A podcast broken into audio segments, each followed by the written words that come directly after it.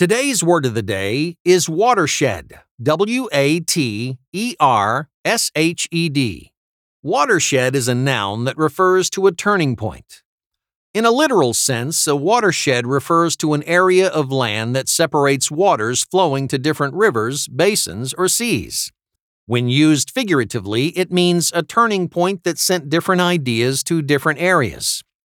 There are times when a classic movie can become a watershed. It can introduce the film world to many talented people who later go on to create great works of their own. Once again, watershed is spelled W A T E R S H E D.